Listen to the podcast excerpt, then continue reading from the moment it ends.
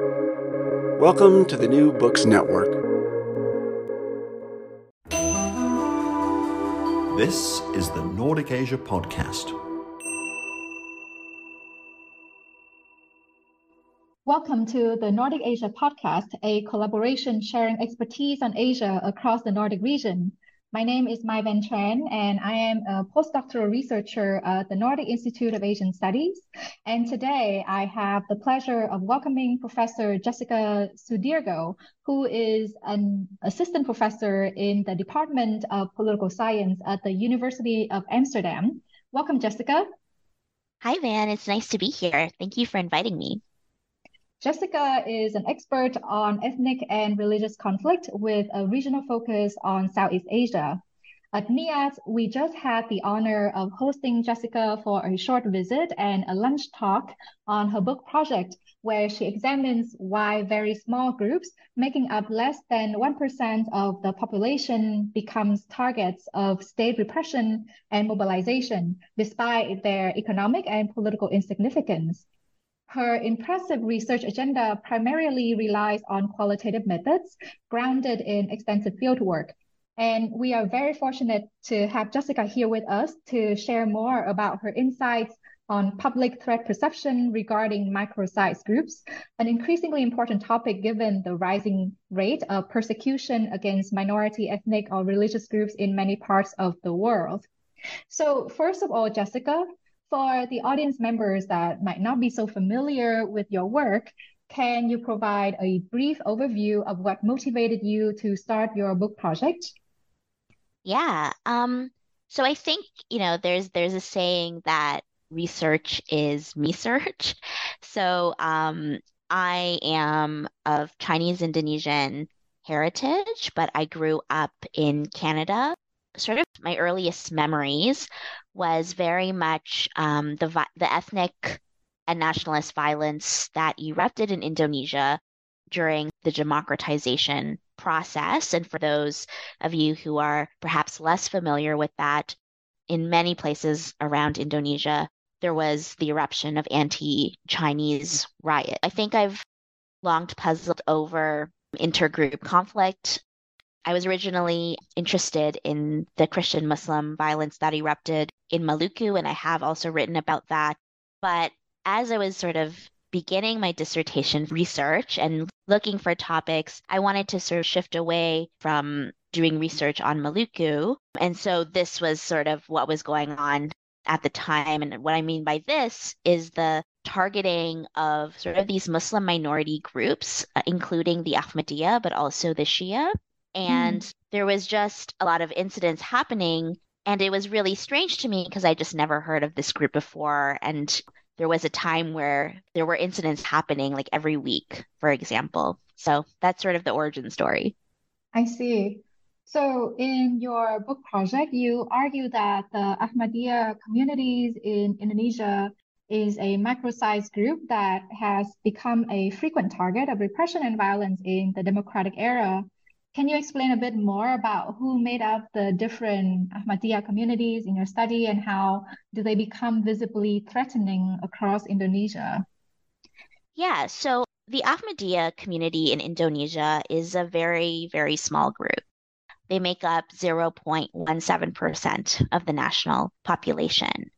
They've been in the country since about the 1920s when missionaries from what was then British Punjab came, and that was sort of the origins of the community. In many ways, like for a long time, there was obviously local conflict, right, that was happening before 2005. But, you know, I think most communities will say that things were manageable before 2005, though there was sort of conflict that was happening. So I argue that a lot of persecution of the Ahmadiyya is really about sort of policing public space.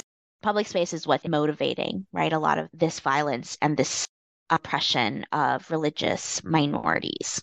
And so, what I mean is that the majority has really sought to work to police sort of the ability to publicly proselytize.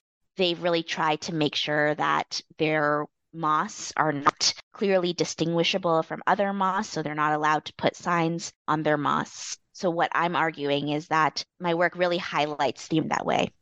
Can you give maybe one or a couple of concrete examples of how these Ahmadiyya communities that occupy public space or how they utilize public space? Yeah, so the Ahmadiyya community engages in space claiming in a number of ways. Carry out public proselytization. They mark their mosque by identifying the mosque as a mosque belonging to the Jamaah Ahmadiyya Indonesia. And they also publicly celebrate their religious holidays. And obviously, they have a right to do that. I mean, theoretically, under the Indonesian constitution. But this is how they mark public space, and this is the actions that members of Indonesia's Muslim, Sunni Muslim majority are against. Certainly not all of them. Mm, I see. Yeah. And then in your work, you also highlight the role of political entrepreneurs as well. So, who are the political entrepreneurs that instrumentalize the constitutive threats of micro-sized groups like the Ahmadi? And what is their role in facilitating large-scale violence against these types of groups?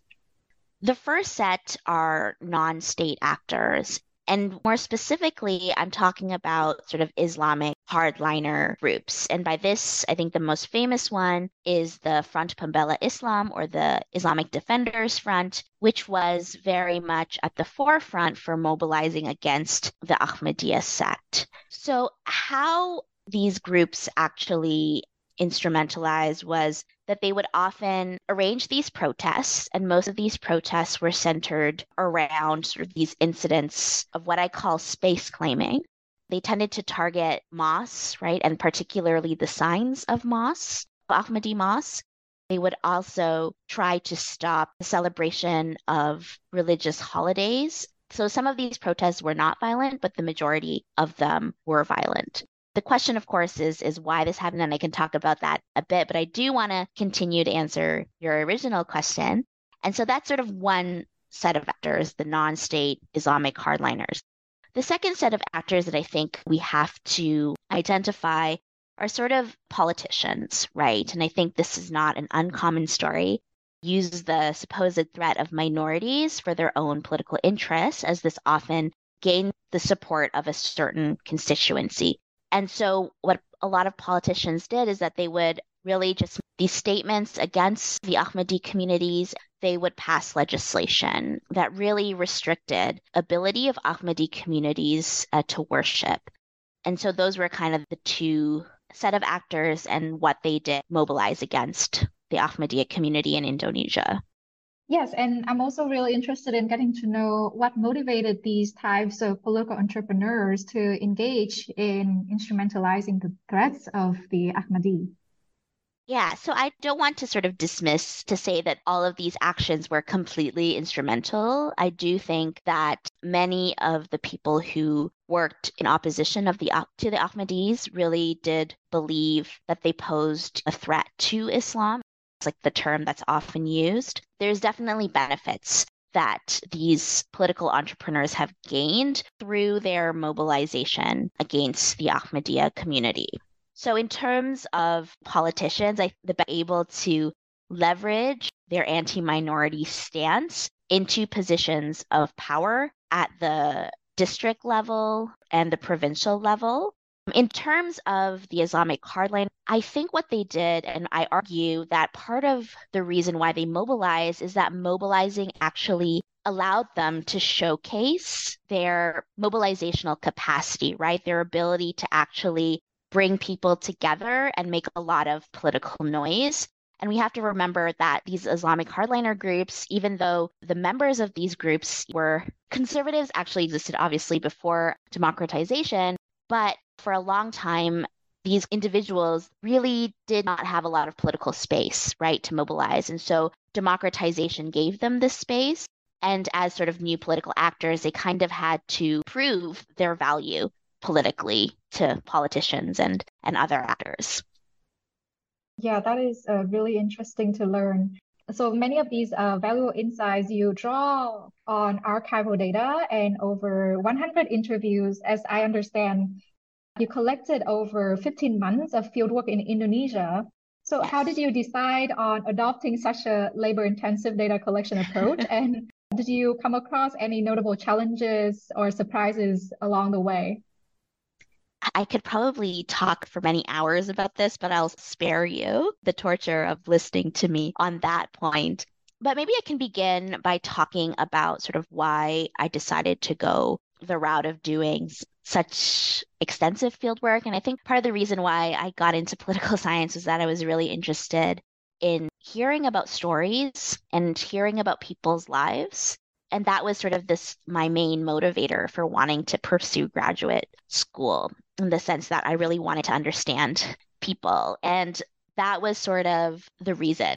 I will say that I tend to really enjoy reading qualitative work. And I think also the program where you study. So the University of Toronto has a very strong tradition of doing qualitative research. That's sort of what pushed me into doing this kind of work another reason why I felt like I needed to do such field work was that I think I thought I really needed that um, amount of time. And part of it was really due to the need to make contacts with communities that I had prior to the fieldwork experience had never thought to, but like I didn't know members of Islamic hardliner groups. And so I anticipated that getting interviews from these communities would be quite difficult. And that was definitely a challenge. Even just getting any interviews with any kind of group of people was, was still surprisingly very challenging. In fact, it took months before I even got my first interview. And so I did think I needed that time to both cultivate a strong enough network and also, and here's another thing that I think doesn't get talked about enough is that I wanted to do long term field work but I also was able to get this field work funded. And I think we should acknowledge the fact that not everyone has those kinds of resources to do fieldwork for 15 months. And then what are some of the challenges? I think there were the typical challenges, right, of trying to get interviews. I think that was a lot more difficult. There's some cultural differences as well. So even though I am of Indonesian heritage, I was raised in Canada. And so I really anticipated being able to set all these interviews like two to three weeks in advance. It really didn't happen. A lot of times I couldn't confirm interviews until like a day before, and then you just never knew what your schedule was like. And so that I found quite challenging. But, and I think things like safety, physical health, those were all considerations that I didn't really think um, that much about. So, yeah, those were just some of the challenges that I encountered while doing mm-hmm. How were you able to overcome those challenges? Well, I think getting interviews is just like persistence and sometimes just like being willing to have no shame in that, continuing to ask, and then also saying yes to a lot of invitations. Sometimes I'm a bit of an introvert in the sense that I need breaks from human interaction at times. And so I think pushing past that, of course, knowing your limits as well is important. So you just have to work your way through some of challenges of finding interviewees. In terms of physical health, I also just realized you have to have boundaries, and that in many ways, when you're a qualitative researcher, your body is your research instrument. That's what one of my colleagues often says. And so prioritizing became, I think, eventually quite important. And then, yeah, physical safety. I think you just realize that there are certain things that you have to do to make sure you're safe, which includes sort of anticipating the fact that you need an exit plan. We don't really talk about the safety challenges that go along with doing field work, but I think having a plan is probably central to that because most likely nothing will happen to you, but if at least you've thought about it. Yeah, thanks so much for sharing these very useful and practical tips with the listeners here. So I'm also interested in asking you about how your combination of investigating archival data along with conducting interviews provided you with novel empirical or theoretical insights. Can you share a bit about how they complement each other? Yeah, so I went into the field very much wanting to do interviews and potentially participant observation. And I did a little bit of participant observation, mostly around advocacy events for minority that minorities were holding themselves. But my primary method was interviewing. The reason why I chose to do archival data was that I quickly realized an empirical gap. So the Ahmadiyya in Indonesia really only began to be targets in 2005. And before then, they weren't left alone, but they were not politically salient at sort of the national or regional level. And so there was very little information about them at the local level. Several scholars had already sort of come up with work that covered the national history. So, for example, Jeremy Menchik's book covers a lot of the history of the Ahmadiyya and sort of national level Islamic organizations like Muhammadiyah and Persis, for example. But the, the local the local histories, which was my unit of analysis essentially, there wasn't a lot of history there. And so I was very grateful to the Jamaah Ahmadiyya Indonesia for helping me out with that information. And how did it lead to, let me start again in the sense that doing archival research was really pivotal for me to get that historical element, which I think is crucial for my work. So that's sort of how both of these things, these pieces of data worked together. How did it help me come up with my research? I think is it's hard for me to pinpoint because I do think that interviewing really helped ethnography and just being in the field for so long was really important for me to get to put things together in terms of what interview interviewers were saying. So for example, I would often hear from interviewees how they were so upset over the fact that that there was public proselytization, for example. I would also often hear the fact that people were really upset about the fact that the Ahmadiyya mosque put up a sign saying that the mosque was an Ahmadiyya mosque. I also noticed from reading newspaper coverage that a lot of protests were really targeting these aspects. And to make it perhaps more concrete, I remember interviewing the Ahmadiyya community in the city of Medan in North Sumatra. And they were saying that, oh, yeah, we heard that the FPI was coming to protest our mosque, but then we just took down their sign and then they canceled the protest. So all of these statements I thought were just I couldn't really reconcile them. And it really took me many months, even after I came back from the field, to kind of begin to think that this element of public space was important. Great. Yeah, I wholeheartedly agree on this value that multi-method uh, research design can bring, right? And especially in terms of intensive fieldwork can, can bring to academic research insights. Yeah, and then for the next question, if we go beyond Indonesia, do you think that we might also find similar types of micro-sized groups elsewhere that are also being persecuted in similar way as the Ahmadiyya communities? Yeah, I think so. What's really interesting to me is that, you know, when I was trying to make sense of this topic, it took me a long time to figure out what exactly I was puzzling about this group in the sense that it was so small and how all the implications that come along with sort of population size, right, in terms of their threat level, economically, et cetera. But then as I was thinking through how to move the project beyond Indonesia, people would always be like, oh, yeah, that reminds me of this group and that group. And so groups like the Jehovah's Witnesses in Kazakhstan and Russia, that's a micro very much religiously repressed. The Baha'i in Iran are, are similar. The Nirankaris in northwestern India are another group that has been uh, targets of violence. Even though theoretically we don't expect these small groups to be targeted, I think they are. And to continue on that thought, what lessons on conflict processes do you think your research can offer scholars and even general audience who are concerned about violence against marginalized minorities? I think maybe I can take that question in two parts. The first is what might an academic audience get from my work? I think fundamentally, sort of the main as like contribution of my work or the main contribution of the book project is that it highlights the centrality of public space and visibility in conflict dynamics. And there's been work on the importance of public space.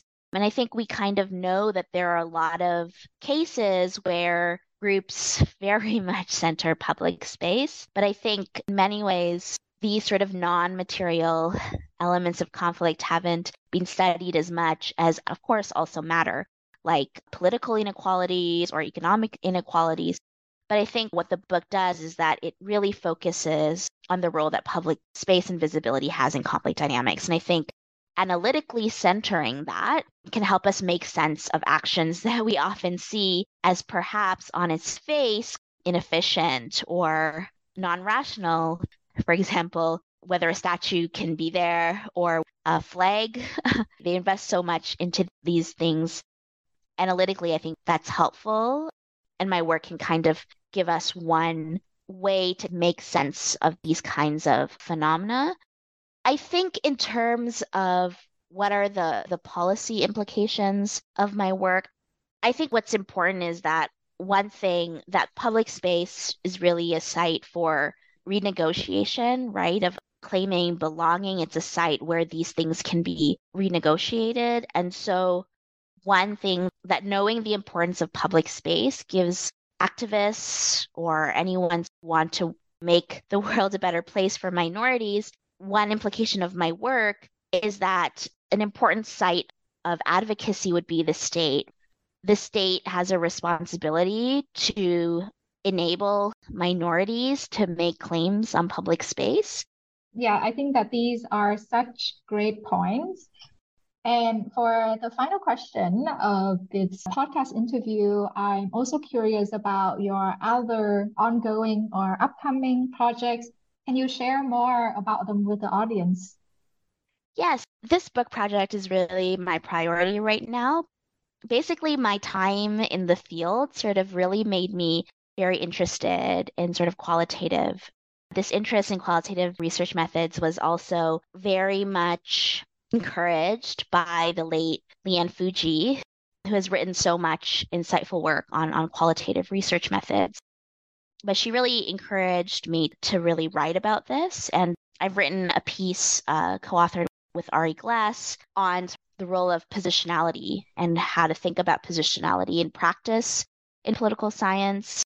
And I'm currently writing an article that sort of extends that line of thinking with Shahar Banu, who was one of the research assistants that I worked with. And we're working on a piece together on research assistants and their impact on the work that we produce. So that's the piece I'm literally writing right now. Oh, that is great to hear.